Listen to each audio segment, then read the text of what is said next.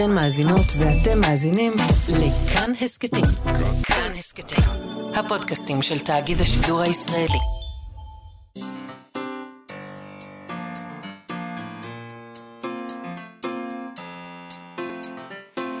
מה שכרוך עם יובל אביבי ומה יעשה לה.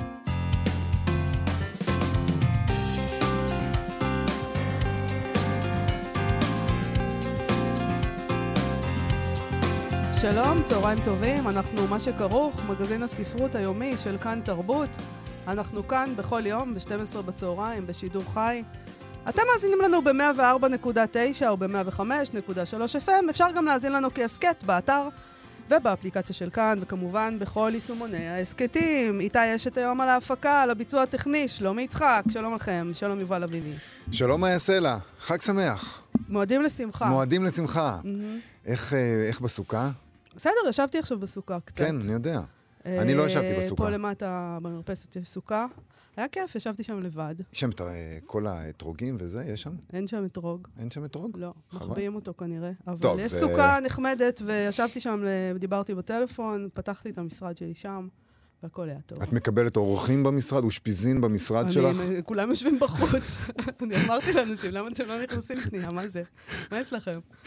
לא יודע, גם ככה חם, לא? אז זהו, אני כל הזמן אמרתי חם שם, כזאת. חם שם, אבל לא היה שם חם, היה שם נעים דווקא. אולי בצל, הסכך וזה. צריך כן. לבוא לכאן בלילה, לראות את הכוכבים. בבקשה. בסדר, נחזור בלילה. טוב. תשמעי, אה, אנחנו, אה, קרה דבר מסעיר, וקצת לא ייאמן בעיניי. ההתרגשות מאוד גדולה בקהילה הספרותית, מאוד גדולה. אני לא חושב שראיתי הרבה התרגשויות כאלה בזמן האחרון בענייני ספרים. אני לא יודע אם זה בדיוק ענייני ספרים, מה שמרגש כרגע את אנשי הספרים בישראל זה הלוגו. כן, הסמליל, אה, אולי יש לומר במקרה זה, כיוון בכל שמדובר מקרה, ב... יש לומר סמליל, כי לוגו זה סמליל. אתה יכול להגיד סמליל, אבל אז אתה צריך להגיד לוגו, כדי שאנשים יבינו שדיברת על לוגו. אנחנו יודעים שצריך מדובר- להגיד סמליל, ואנחנו נגיד לוגו. תודה. נגיד, נגיד גם וגם, אנחנו, אנחנו פלואידים. למה צריך להגיד סמליל? כי זה לא סתם סמליל, זה סמליל הספרייה הלאומית. ברור שזה חייב להיות בעברית דקנית. אה, הסמליל של הספרייה הלאומית עודכן ושונה לרגל המעבר לבניין החדש, ואו-הו, איזה מהומה החלה בעיקר ברשתות החברתיות. אבל לא רק, אנחנו נפרט בהמשך מה הטריד את המתנגדים לסמליל החד- החדש, אבל אפשר לרמוז שהם היו ממש כפסע. לא רחוק מאוד מלהאשים את הספרייה הלאומית באנטי-ציונות. ממש. לדעתי הם לקחו את הפסע הזה, חושבת- אותו, כן. את אומרת שהם פסרו הם- אותו? כן, הם לא כפסע משם. ממש, זה היה לא ייאמן, כאילו, אנשים, זה לוגו, אה, סלמי- סמליל. סמליל. זה לא... למה אתה אומר לוגו? קטנתי, ציוני. אם היית ציוני, היית אומר סמליל. זה נכון. אני בצד של הספרייה הלאומית במובן הזה. אז אנחנו נדבר היום עם המעצב, להב הלוי, על הסמליל החדש. אני רוצה לשאול אותו למה זה כל כך מפעיל אותנו. מה יש בלוגו? לוגו. מה שיש לנו על הנעליים ועל החולצה ועל, ה, ועל, ה, ועל היוגורט שאנחנו קונים, על כל דבר יש לוגו, נכון? של החברה שמייצרת אותו. וזה כל כך מסעיר אותנו, הציור הקטן הזה. נדבר איתו על זה. נדבר גם עם המשוררת והמוזיקאית נעמי חשמונאי על ספר השירים הראשון שלה שיצא עכשיו בהוצאת פרדס. משוררת שכותבת אה, ביטויים, משפטים כמו עיניים שרגליהן מפוסקות. או כמו מגפה אני שורקת בעולם, או ברחוב הולכתי נפש כמו כלב. ברחוב הולכתי נפש כמו כלב. ברצועה מאחורה ככה. Mm. לספר קוראים בסוד אגב, החשמל. לא יודעת, כי יש אנשים שהכלב שלהם מושך אותם. מושך אותם. או אני לא יודעת איך שפתאום הנפש פה הם הייתה. הולכים ולא שמים לב, ופתאום הכלב עוצר ליד עץ, כן, והנפש גם כן עוצרת פתאום ליד עץ. נכון. אז אנחנו ננסה להבין את הסוד אה, ואת החשמל. בסוד החשמל הוא נקרא.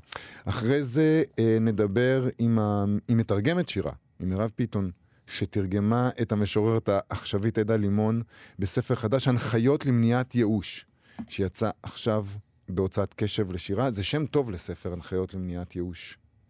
אה, נבדוק מי עדה לימון, מה היא כותבת, למה דווקא היא ניחמה את מירב פיתון בזמני הקורונה וגרמה לה לרצות לתרגם אותה. נכון, אבל אנחנו מתחילים עם העיזבון של המשורר מאיר ויזלטיר, שעומד עכשיו למכירה פומבית. האחים גרין, חנות הספרים המשומשים שחביבה עלינו, עושים בקרוב מכירה פומבית. הם מוכרים שם את העיזבון של מאיר ויזלטיר, שמת לפני חצי שנה. בדיוק ב-30 במרץ 2023. בין הדברים של מאיר ויזלטיר שימכרו שם, גם פרס ישראל למשל, שהוא קיבל. הפרס הפיזי. כלומר, בדיוק, לא העניין הסימבולי, את זה אי אפשר למכור. עדיין מאיר ויזלטיר קיבל את פרס ישראל, אבל הפסלון שהוענק לו בשנת 2000 יימכר, גם יימכר. מחיר פתיחה, 200 דולר. זה הכל? אין, לא כסף. מה זה 200 אה, דולר? כל אחד מאיתנו יכול, אה, ב- ב- ב- עם ויתורים מסוימים על מסעדה או שתיים בחודש, לק- לקנות את אה, פרס ישראל. נכון. לא רק הוא, לא רק אותו, למכירה עומדים שם מבחר פרסים ואותות שהוענקו למאיר ויזלטיר. שזה, זה מטורף לקרוא את השורה הזאת, לא? אה, למשל, מדליה מוזהבת של תל אביב-יפו לרגל קבלת פרס ישראל, שנת 2000, חתום על ידי ראש העיר, ראש, רון חולדאי, נתון בקופסת עץ מהודרת בריפוד קטיפה, ככה מתארים שם את הפריט הזה. אה, מוזיאון תל אביב, תואר עמית כבוד, תל אביב, נובמבר 2009, חתום על ידי ראש העיר רון חולדאי ומנכ"ל המוזיאון, מרדכי עומר. ופרס התיאטרון הישראלי, מתרגם לשנת 2012. ופרס ביאליק לספרות יפה, זו תעודה מטעם עיריית תל אביב, 1995, חתום על ידי ראש העיר רוני מילו. ועוד, פרס איטלקי אה, לשירה מ-2004, פלטת מתכת נתונה בתוך קופסת קטיפה כחולה ופסל. וגם רישום של מנשה קדישמן, דיוקן של המשורר ויזלטיר. מחיר פתיחה, 100 דולר. מה זה? זה, זה כמו סלסלת פירות אה, בימינו. אה, או מה שמתואר כך, מבחר רישומים ואיורים מעשי ידיו של מאיר ויזלטיר, יותר מ-50 ניירות ועליהם סקיצות, רישומים, איורים, שרבוטים וכיוצא באלה, רובם בעיפרון, חלקם בצבעי פסטל או בעט גדלים משתנים. שימו לב, אף אחד מהרישומים אינו חתום על ידי ויזלטיר, כולם נמצאו בתיקייה שלו והונחנו על ידי יורשיו שמדובר ברישומים מקוריים שלו. אין לנו דרך לדעת או לברר באופן חד משמעי אם כל רישום ורישום אכן נעשה על ידי ויזלטיר, ייתכנו יוצאי דופן. זאת אומרת... טוב, אה, אנחנו, יש שם הרי דברים, הרבה דברים, יש שם אוצרות במכירה הזאת, יש שם חיים שלמים של בן אדם, אה, לא סתם בן אדם, של משורר גדול. לא יודעת למה זה מאוד מעציב אותי, זה הציב אותי לראות. זה אה, מעציב. אולי עדיף שזה ינדוד בעולם ויהיה בידיים של אנשים שזה אומר להם משהו, שזה אכפת להם, כי נראה שפה זה לא אכפת לאף אחד. באפריל 2022 נזכרנו שדיברנו על עניין דומה. דיברנו על המכירה של כוכבים בחוץ, העותק של זך. הספר של אלתרמן, העותק של זך, שהוא שרבט עם עליו ההערות וכתב של עליו, זך, וזה כן. שאחר כך הוא כתב את המאמר המכונן נכון. שלו.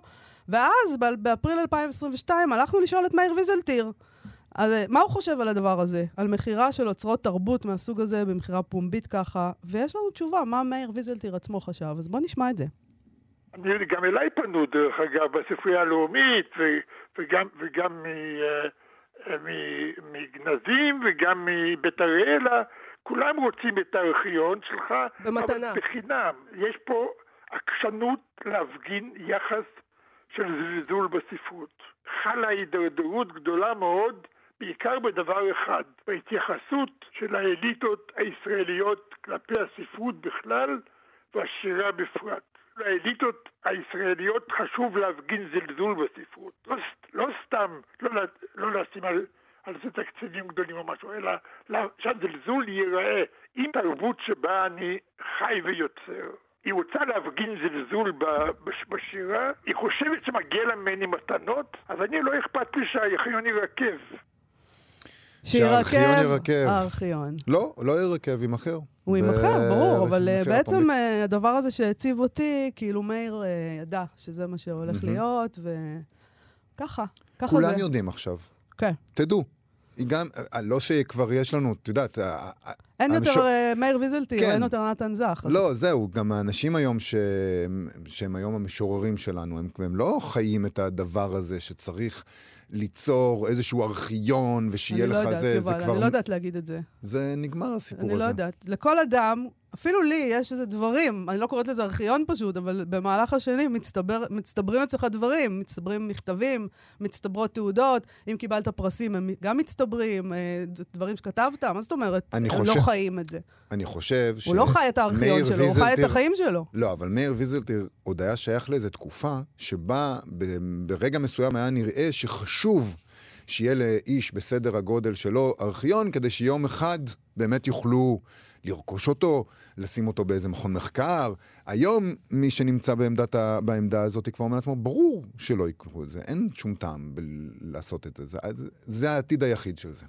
אז בואו נשמע שיר שמאיר ויזלטיר כתב ויאלי סובול הלחין בגאונות. אה, שוב יורד אור חקי אפרורי, שיר של מוניקה סקס. הטקסט, למשל, הוא כותב מאיר ויזלטיר. שוב יורד אור חקי אפרורי על אהבתנו הפגועה, על הזיכרונות הנמסים שחשבנו להפלות אותם בזמן, על בשרנו הזומם לקרוס פתאום, על כוחנו להחזיק צורת אדם שיהיה מהות גומעת ורואה.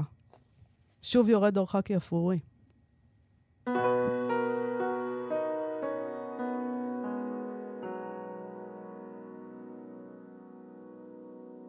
שוב יורד אור חכי אפרורי בענן דחוס ולא טהור מול המרפסות הפעורות של בתינו הנטועים חול מול עצבי פנים מתגעגעים לרווחה בנגיעה של רוח סתיו חלחלה קלה בלחי חרוכה שוב יורד אור חכי אפורי.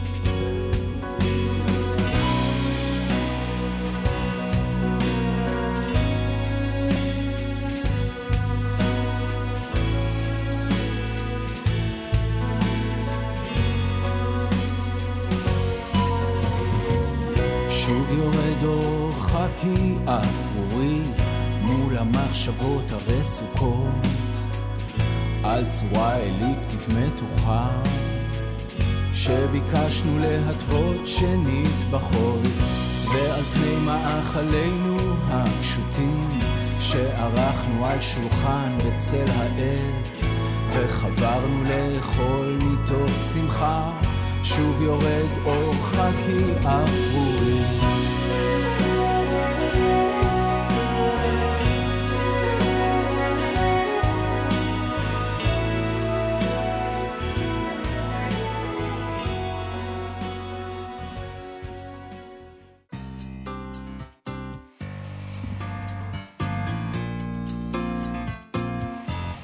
מה שכרוך בכאן תרבות חזרנו, אז השערורייה המפתיעה מכיוון הספרייה הלאומית פרצה בסוף השבוע.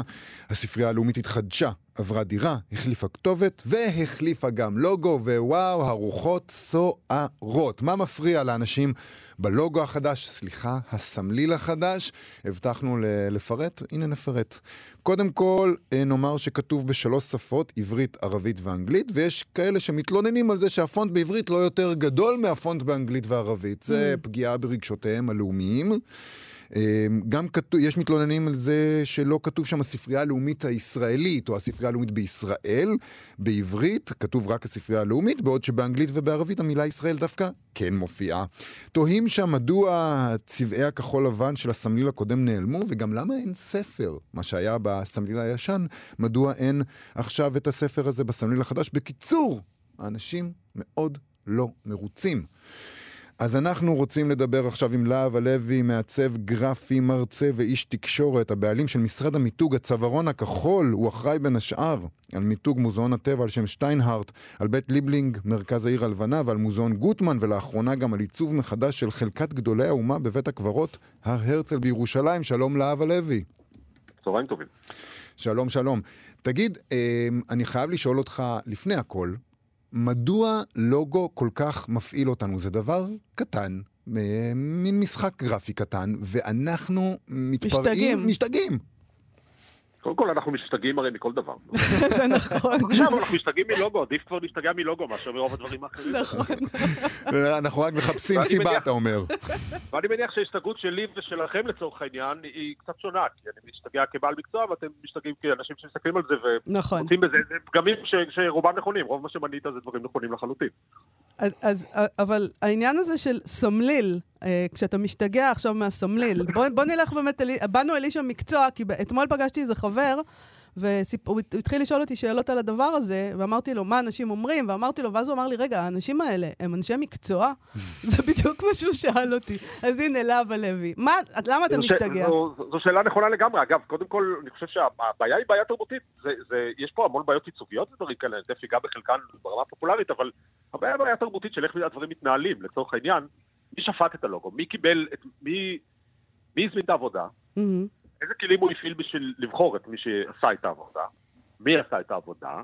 זו שאלה תרבותית, זו בכלל לא שאלה של כאילו אוהב את להב או אוהב מישהו אחר או דברים כאלה, יש שם איזה דברים כאלה שבסופו של דבר היה צריך להיות איפשהו איש מקצוע, כמו שבבתי משפט היינו מצפים שיהיה איזה זקן השבט שיהיה חכם מספיק, היינו מצפים שישב שם איזה מישהו, ואני כבר אמרתי את זה במקומות אחרים, שישב איזה סוג של דוד טרטקובר כזה ויהיה בין השופטים של דברים כאלה, ואני לא יודע אם היה כאילו, ואני לא יודע איזה אפשרויות הוצגו בפניו, אבל כמו שאני מכיר את המרחב הישראלי, רוב הסיכויים שלא היה, ואז בעצם איזה כלים הופעלו או איזה שיקולים הופעלו כשהדבר הזה נבחר, אפשר לראות את זה מכל מיני מקומות. הבעיה מתחילה בזה שיובל שאפילו אמרת, הפונט. זה ברוב הלוגוים, לנייקי אין פונט ולקוקה קולה אין פונט ולהרבה לוגוים אחרים אין פונט אלא, אפשר לקרוא לזה פונט, אבל זו צורה שהיא אותיות, שמישהו ייצר אותה. אממ. בעברית, או בישראל, במרחב הישראלי, קודם כל אנחנו באיזה סוג של אובססיביות, כופים על עצמנו את העניין הדסקריפטיבי הזה, שהוא תיאורי לחלוטין של שלוש שפות. זה נכון שצריך לדעת לקרוא, בוודאי בערבית וגם באנגלית, את העניין של הספרייה הלאומית, אבל הם לא חלק מהצורה, או הם לא חייבים להיות חלק מהצורה של הלוגו. כי הצורה של הלוגו בעברית זה הספרייה הלאומית, בטח למוסד, כמו מדינת ישראל, לצורך העניין, מתחת לסמל המנורה לא מופיעה מדינת ישראל בשלוש שפות, נכון? כן, נכון. אולי זה כי... אולי זה כי המעצבים חושבים שהציבור קצת מטומטם, הוא לא מספיק לו איזה צורה גופן, אה, גרפית, איזשהו משחק גרפי, איזשהו עיצוב גרפי, צריך למטה איזה כמה מילים כדי להסביר לא, לו, רוצים מדובר... לדחוס פנימה המון אינפורמציה, ואתה אומר בעצם לוגו זה לא, זה לא הסיפור של לוגו, זה לא התפקיד שלו.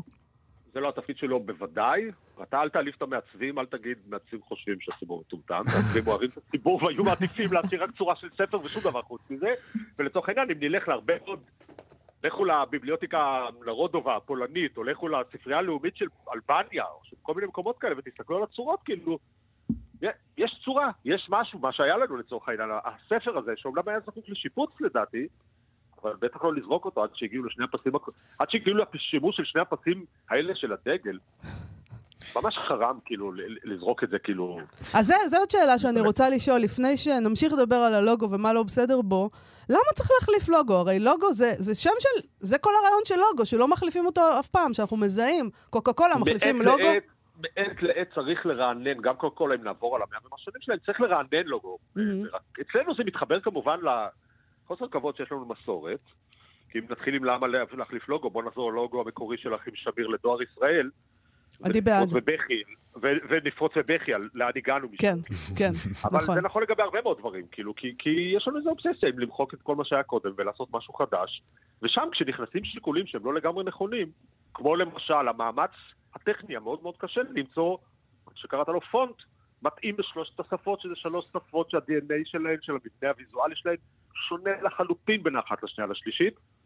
כופה עלינו עכשיו למצוא איזשהו פונט שהוא מספיק טוב בשביל לשרת את כל שלושת השפות, טיפה להתעלם מהאופי או מהאלגנטיות של כל אחת מהשפות, כי בעברית כמובן כל פונט תנכי נראה הרבה יותר עברית מאשר הפונט הזה. אתה היית מוותר על הקטע הזה של שלוש השפות, ואומר, אה, לכתוב הספרייה הלאומית בעברית, נכון? זה מה שאתה אומר. הספרייה הלאומית בעברית, זה גם היה מוריד כמובן את השאלה למה לא לכתוב בישראל, כי הספרייה הלאומית בעברית, איפה היא עוד תהיה?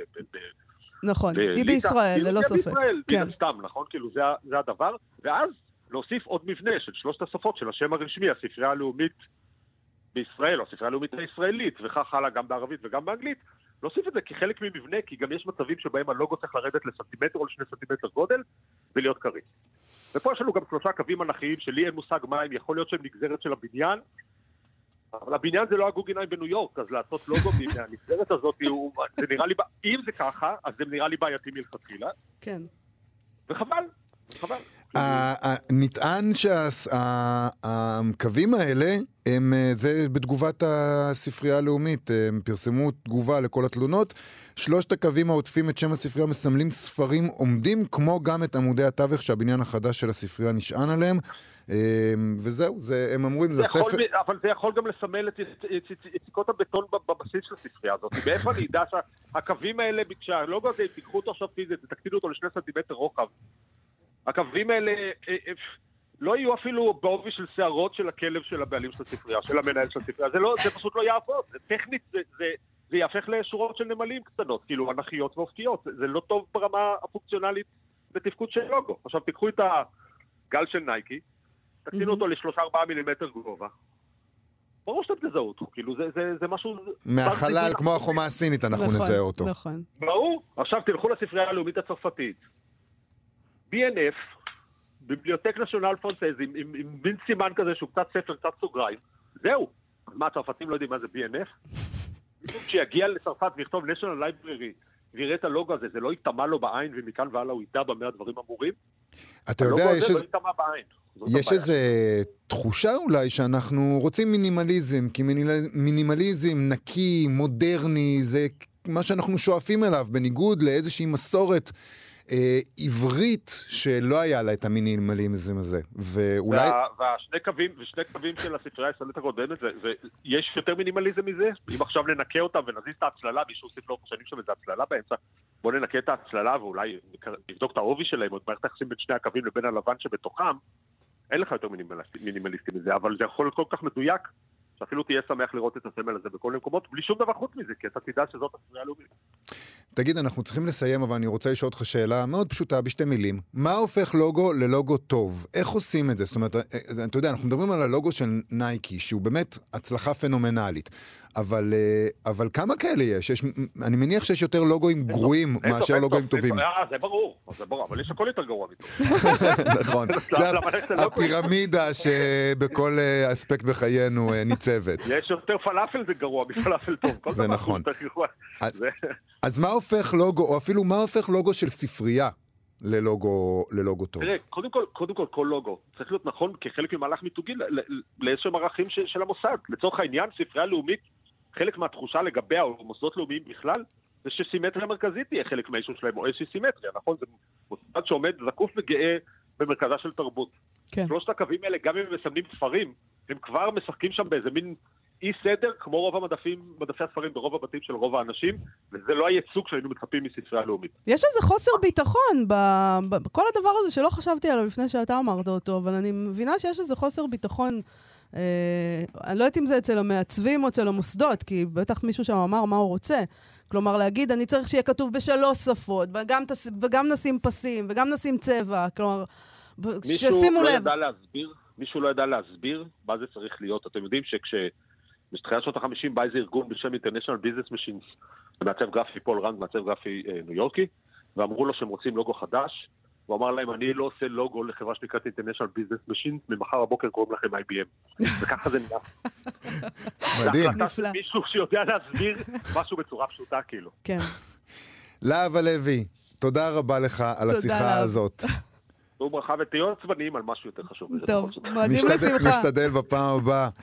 אמ, להתראות. רק אה, נגיד, אה, נגיד עוד שבספרייה הלאומית הגיבו אה, לכל נכון. התלונות ב- האלה. כן, הם, הם פרסמו, הם פרסמו פוסט בפייסבוק, בפייסבוק. במקום שבו אנשים מגיבים. כן. מוסדות מגיבים לאחרונה. אז הם מסבירים, הם אומרים ששמה הרשמי של הספרייה על פי חוק הוא הספרייה הלאומי, ולכן הוא צריך להופיע בסמליל בעברית, ובגלל זה, הם אומרים, בעוד השפה העברית מיוחדת למדינת ישראל ולעם היהודי, כל קורא את השם בעברית מבין כי מדובר בספרייה של ישראל, אז בתרגום השם לשפות אחרות היה צורך להבהיר את זה, שמדובר בספרייה הלאומית של ישראל. כן. אה, יש הרבה ספריות לאומיות אחרות בעולם, הם אומרים. והם אומרים שזה היה ככה גם בסמליל הישן, וזה לא השתנה. אה, טענה אחרת, כאמור, הייתה בצבעי הסמליל, אז הם אומרים שהסמליל הרשמי נותר בצבעי כחול לבן, צבעי דגל ישראל, ואומנם בפייסבוק זה, זה הופץ בשחור לבן, אבל אל דאגה, הם יחזירו, כלומר, הם לא צריכים להחזיר, הכחול לבן מעולם לא הלך לשום מקום. וכאמור, שלושת הקווים הם הסבירו, זה גם ספרים וגם עמודי התווך.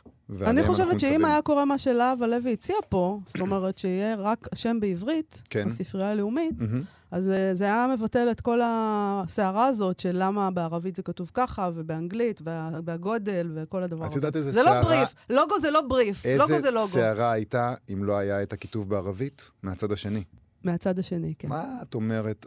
הם הי- היו, ובעולם היו, וואו, וואו, לא וואו, יודעת, לא לא היה את זה יודעת, לא יודעת, לא בערבית. יודעת. זה ספרייה לאומית, אה, תשמע. היה נוצרת סערה, לדעתי, בכל מקרה.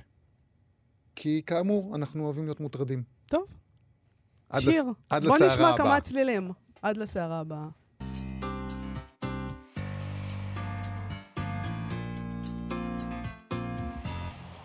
מה שכרוך בכאן תרבות, חזרנו. לנעמי חשמונה יש שיר בספר השירה החדש שלה, הראשון, ספר הביקורים שלה, שקוראים לו חשמל נופל כמו ילדים. והיא כותבת שם, כמו מגפה אני שורקת בעולם, חשמל נופל כמו ילדים בלילה. ואחר כך באותו שיר, מדלג, אם מדלגים קצת, לא, לא, כדאי לקרוא את כולו אגב, היא כותבת, נסדקתי אז ביופי, אני דפקתי אז ביופי את הראש בקיר דלוקה אחרי היופי בעיוורון, בעיניים שרגליהן מפוסקות. אני, כשקראתי אה, את השיר הזה, כל מה שרציתי היה לשאול אותה על הנפילה הזאת של החשמל, כמו ילדים בלילה, ועל העיניים שרגליהן מפוסקות.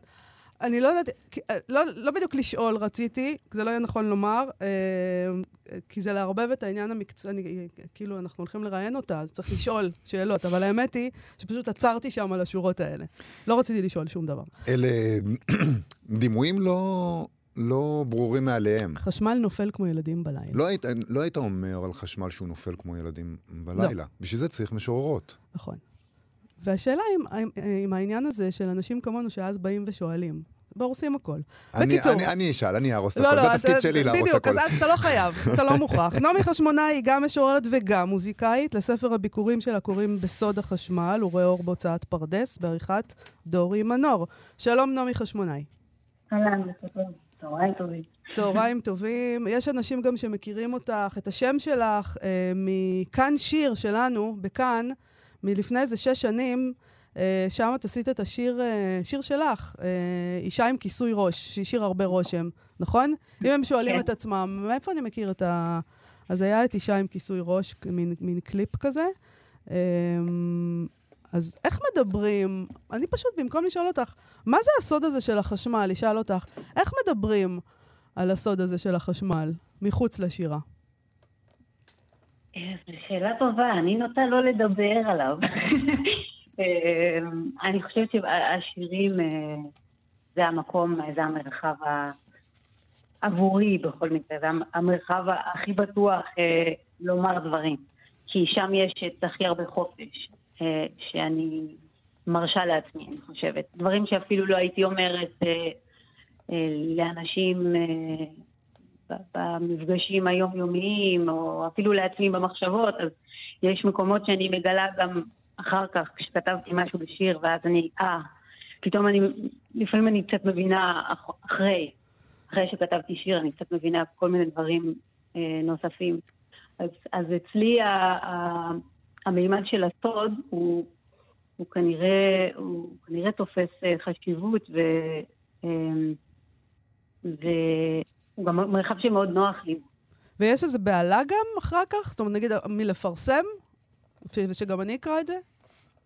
אה, כן, כן, זה גם, גם לפרסם וזה גם אה, מלהתחייב, אה, כי אני מרגישה שהעולם הוא מלא בניגודים כל הזמן, וזה משהו שאני משחקת איתו הרבה באיך שאני כותבת.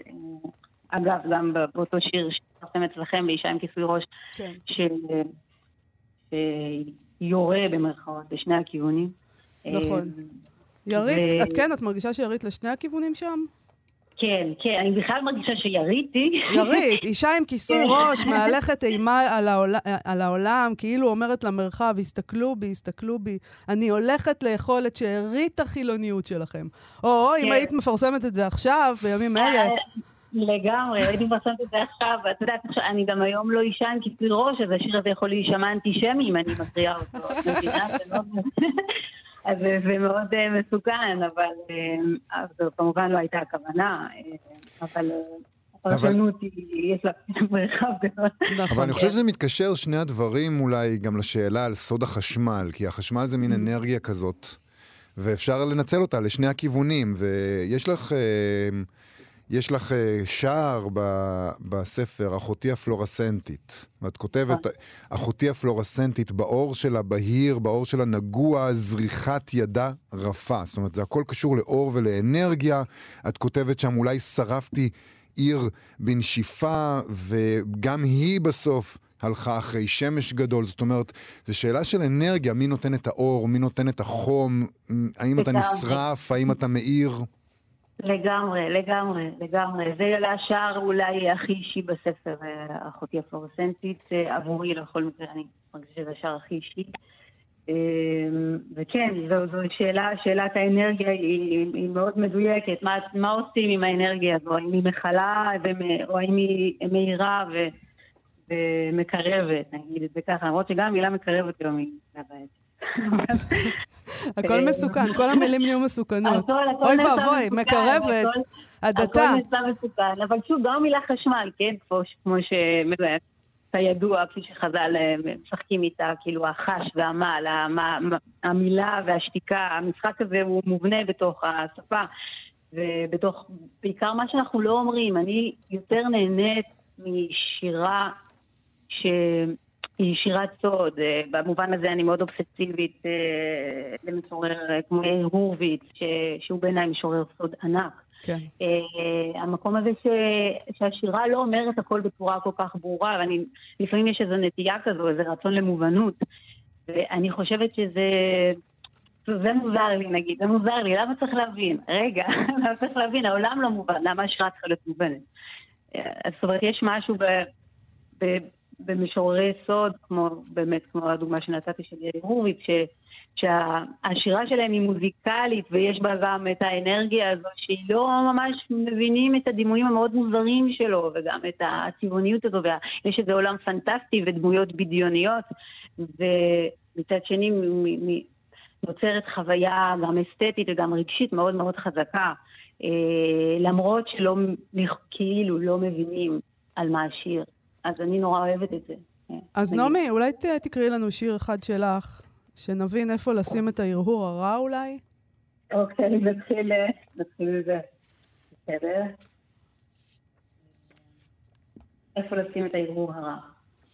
בזרם הערפל, לאפק עוד עמים, לסטות, שפויה, לעשן העולה מהבית, התורים המזדחלים עד קצה עיר, הרכבת, הטלוויזיות השורקות, אביך טס ברקיעיו, אחותך הפלורסנטית, אמך המבעבעת, בית הכנסת הגדול, הבכי, הבכי, הבכי במנהרות, הבכי באוטובוסים, הבכי שאין לו סופי תיבות, החלונות סגורים מהר מהר לפני שיכסו המים, השכנה המוזרה בבניין היא כנראה אני.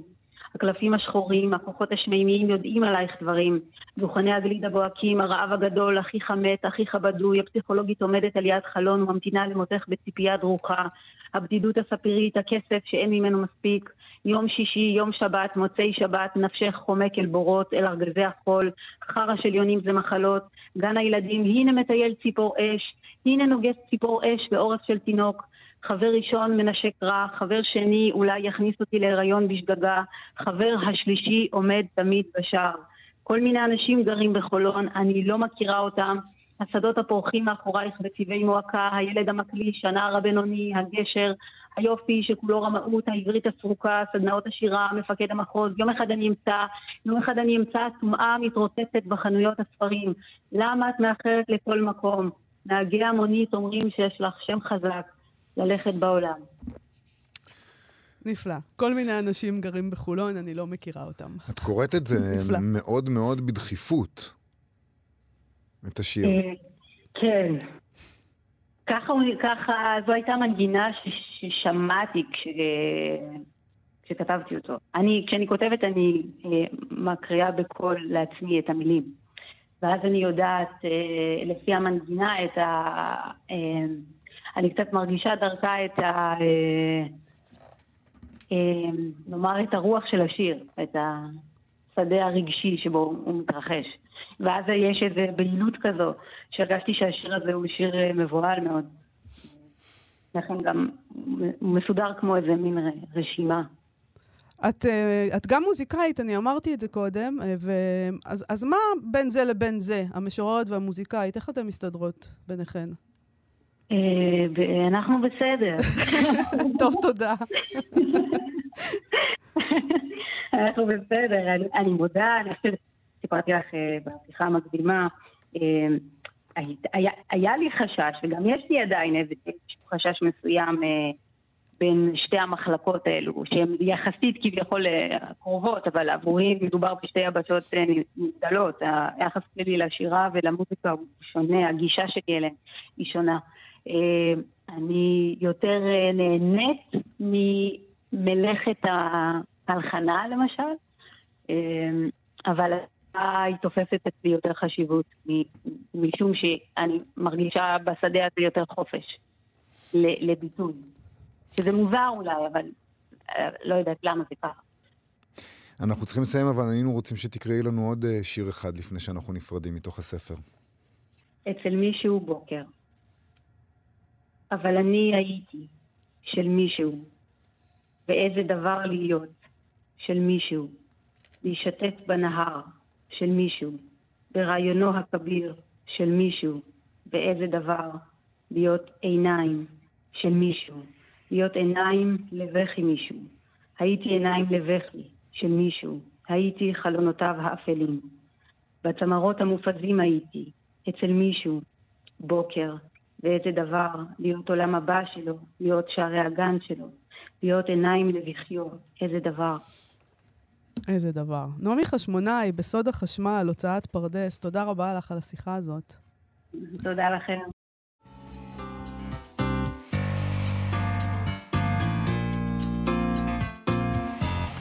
אנחנו מה שכרוך בכאן תרבות, חזרנו, אה, נעדכן.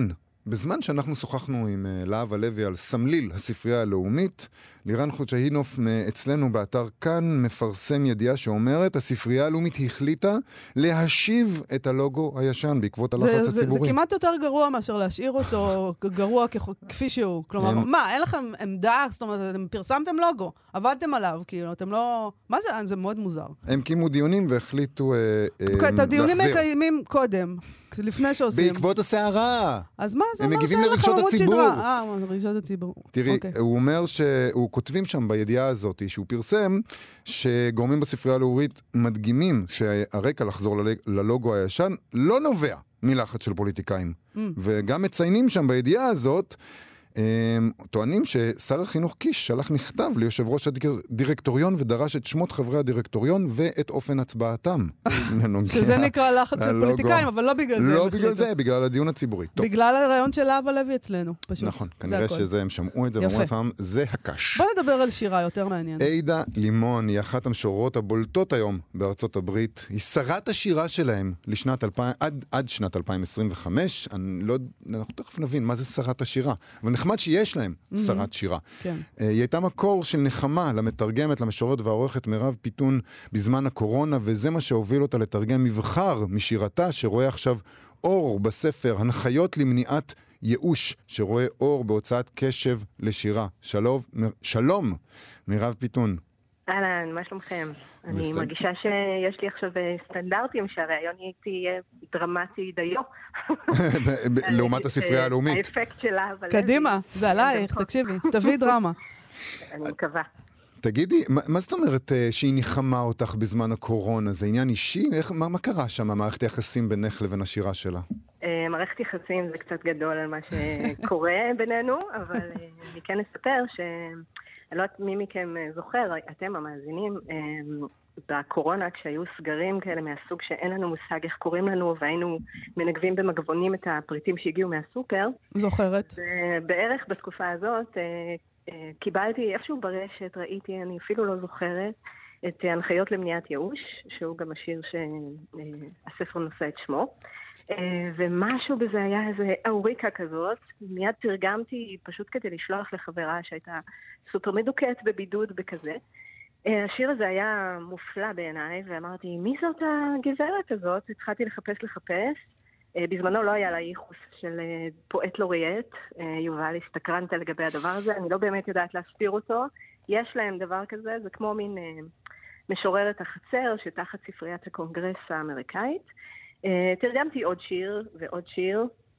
באמת אה, הייתה פריבילגיה מטורפת בזה שלא צריך לקום לעבודה בבוקר ואף אחד לא יודע איזה יום היום וכולנו בפיג'מה. אה, אז ככה לתוך הלילה ממש זו מערכת היחסים הלילית שהייתה לי עם עדה לימון. תרגמתי עוד שיר ועוד שיר ופתאום נהיו 15 שירים, ופתאום נהיו 40 שירים. אז ספרי לנו עליה, על המשוררת הזאת. מי, מאיפה היא באה, ומה היא אז כותבת? היא עצמה נולדה בקליפורניה, אבל אה, המשפחה שממנה היא מגיעה היא משפחת מהגרים שעברה ממקסיקו לארצות הברית. אה, היא עשתה עוד איזושהי הגירה מסונומה, קליפורניה, לעומק היבשת לקנטקי. אה, שם היא חיה עם בעלה, שיש לו עסק למרוצי סוסים, זה מה שעושים בקנטקי, Mm. דרבי של קנטקי. הם מופיעים גם, הסוסים האלה, זה בשירה. משהו מטורף. אני, זו תרבות שלמה שממש אה, ככה שווה ללמוד אותה. אה, והיא למדה בכלל תיאטרון. היא הגיעה מ... למדה ב-BA תיאטרון, אה, ומשהו ב... דווקא בתיאטרליות גרם לה לשים לב יותר לשירה. היא מספרת בראיונות שאופן ההגשה של מחזה, של מילים אה, כתובות בתוך איזשהו אפקט ספרותי, גרם לה לשים לב לאופן שבו נושמים כשמבצעים את המילים, וזה בעצם הביא אותה ממש דרך הביצוע, דרך הפרפורמנס, אה, להגיע לשירה, לקרוא יותר ויותר שירה וגם לכתוב. אה, בתקופה ההיא בכלל עבדה במנהטן, בכל מיני מגזינים כאלה של לייפסטייל, של מרתה סטיוארט, הייתה סופר קולית וזה, ומשהו, היה בה, הייתה באיזו קריאה פנימית אה, לכתוב שירה, לקרוא שירה, וככה היא הגיעה לזה, והיא אחת המשוררות הנורא נורא מעניינות בעיניי. אה, המון המון שירים שאפרופו מנהטן, לא צריך אה, לגור במצפה בגליל כדי להיות מחוברת לטבע. אה, יש לה המון המון שירים שעוסקים בצמחייה, באקולוגיה, אה, בצורך אה, לשמור על כדור הארץ. אה, אולי תקראי לנו שיר אחד שלה. אני אשמח. אה, אז אם כבר דיברנו על הסוסים, אה, יש לה שיר מאוד מאוד מדליק שנקרא לנצח כמו בת. אה, זה שיר שהיא כתבה, יש יום במרוצי הסוסים שמוקדש לסוסות הבנות. Mm. אה, וזה משהו שנורא נורא מדליק וגם מייצג הרבה שירים אחרים אצלה שככה בכיוון הנשי. אז אני אקרא אותו קודם. בבקשה. לנצח כמו בת. במיוחד אני מעדיפה את הסוסות. איך שהן גורמות לזה להיראות קליל, כאילו שלרוץ ב-60 קמ"ש זה כיף, כמו לחטוף תנומה, כמו עשב. אני אוהבת את השוויץ הסוסי שלהן, אחרי שהן מנצחות. אוזניים זקופות, בנות, אוזניים זקופות. אבל בעיקר, אם להיות כנה, אני אוהבת את זה שהן בנות. כאילו שהחיה הגדולה והמסוכנת הזאת היא גם חלק ממני, שהיכן שהוא מתחת לאור העדין של גופי, הולם לב סוסה במשקל ארבעה קילו. עצום מרוב כוח, כבד מרוב דם. אינכם מאמינים לי? אינכם רוצים להרים את חולצתי ולראות את המכונה הענקית, הפועמת, הגאונית, שחושבת, לא, שיודעת, שתגיע ראשונה. איזה יופי. בכלל, הסוסים מופיעים אה, הרבה בשירים שלה, וגם הטבע, אבל גם המקום הגופני שלה, והיא מחברת הרבה בין הגוף שלה לגוף אה, העולמי, או לטבע, או איך שנקרא לזה. הנחיות למניעת ייאוש, כך נקרא הספר. עדה לימון, אה, מירב פיתון, תרגמת את הספר הזה שיצא בהוצאת קשב לשירה. תודה רבה לך על השיחה הזאת. תודה לכם. תודה רבה. להתראות. להתראות. ועם זה אנחנו אה, מסיימים להיום, נכון? נכון מאוד, תודה רבה לאיתי אשת ושלומי יצחק שעשו איתנו את התוכנית. אה, בואו לבקר בעמוד הפייסבוק שלנו, אנחנו נהיה פה שוב מחר. להתראות. אתם מאזינים לכאן הסכתים, הפודקאסטים של תאגיד השידור הישראלי.